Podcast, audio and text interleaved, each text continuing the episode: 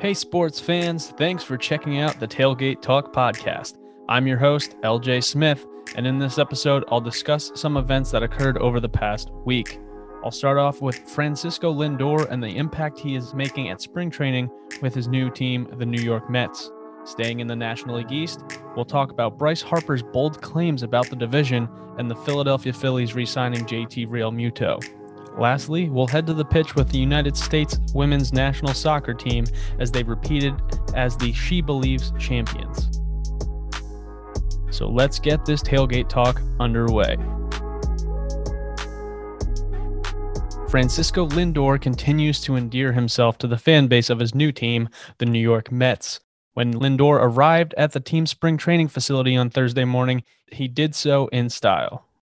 Lindor was rocking a replica Mets jacket that was worn by Eddie Murphy in the classic movie Coming to America.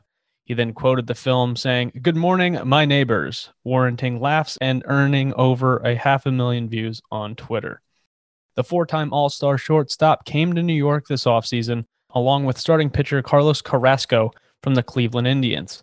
The Mets then sent infielders Amed Rosario and Andres Gimenez, along with a pair of minor leaguers, to the Cleveland Indians. Lindor has embraced Mets culture so far, rocking blue hair, but his contract status with the team remains in question, with the shortstop scheduled to hit free agency after this season. This is what Lindor said Monday about a potential extension with the New York Mets. Quote, We haven't found the time to negotiate, and I obviously have to get to know the organization, get to know the people, and they have to get to know me. If something comes up, we'll see in the future. That is between my agent, the team president, and the rest of the staff. The conversations have been non existent. I think it's too early. End quote. After reading that and knowing that spring training is about to get underway, I'm thinking that Lindor will wait to see how the season plays out and if the Mets are able to compete in the division.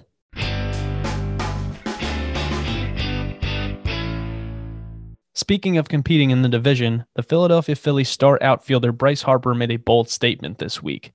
Quote, I think that this is the best division in baseball. I don't think that's even a question. End quote. Harper continued to say that all five teams are really good and that he thinks that this is going to be a juggernaut of a division. Now, honestly, I completely agree. The Atlanta Braves looking to ride the momentum entering the 2021 season after claiming the National League East last year, having youthful talent in Ronald Acuna Jr. and Ozzie Albies paired with Freddie Freeman and his bat is nothing to take lightly.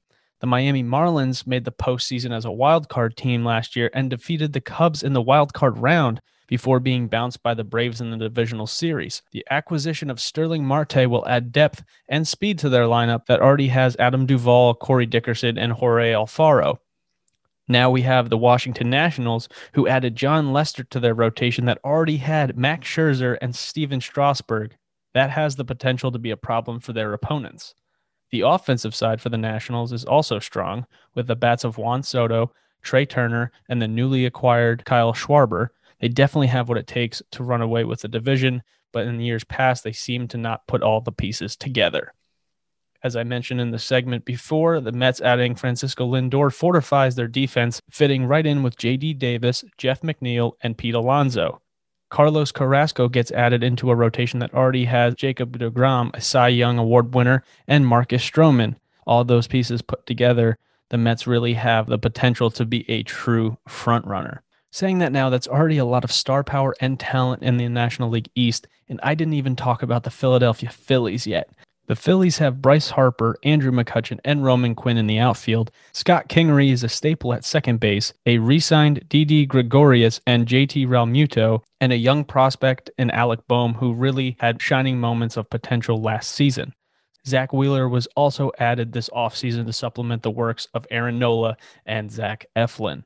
Harper stated that the resigning of catcher JT Realmuto and improving a depleted bullpen were difference making moves by David Dombrowski, the new team president who came from the Boston Red Sox organization.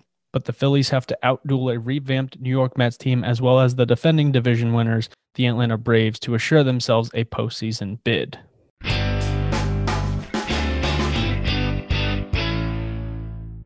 Sticking with the Phillies and the aforementioned JT Realmuto, he has re signed with the ball club.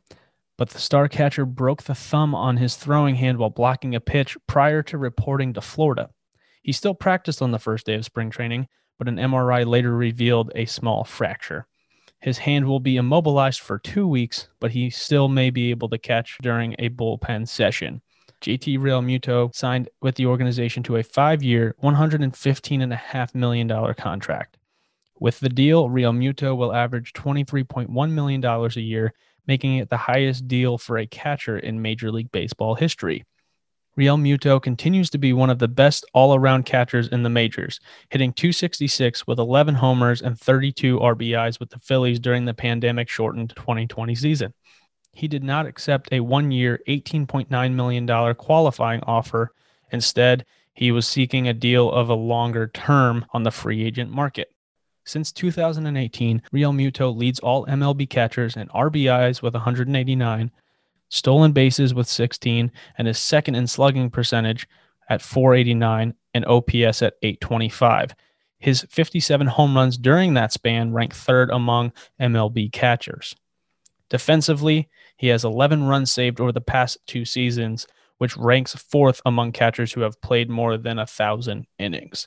The Phillies have three other catchers, including Andrew Knapp, who is the most notable, but a healthy Realmuto is by far the best option behind the plate and in their lineup.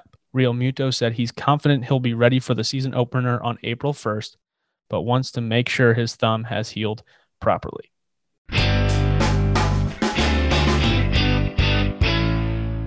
Changing fields, we'll head to the pitch to talk about the United States women's national soccer team winning the She Believes Cup with a 6 0 victory over Argentina on Wednesday night. Megan Rapinoe scored twice as Carli Lloyd, Kristie Mewis, Alex Morgan, and Christen Press also scored in the championship game. The U.S. women became the first team to have three straight shutouts in the She Believes Cup, which finished its sixth year.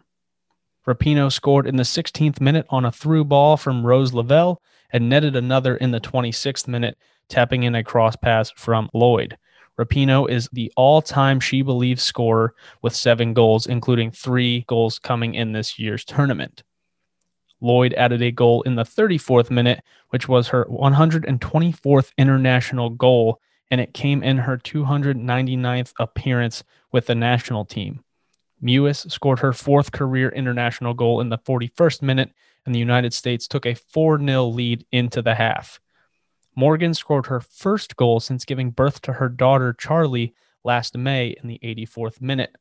It was her 108th international goal, moving her into sole possession of fifth place on the team's career list.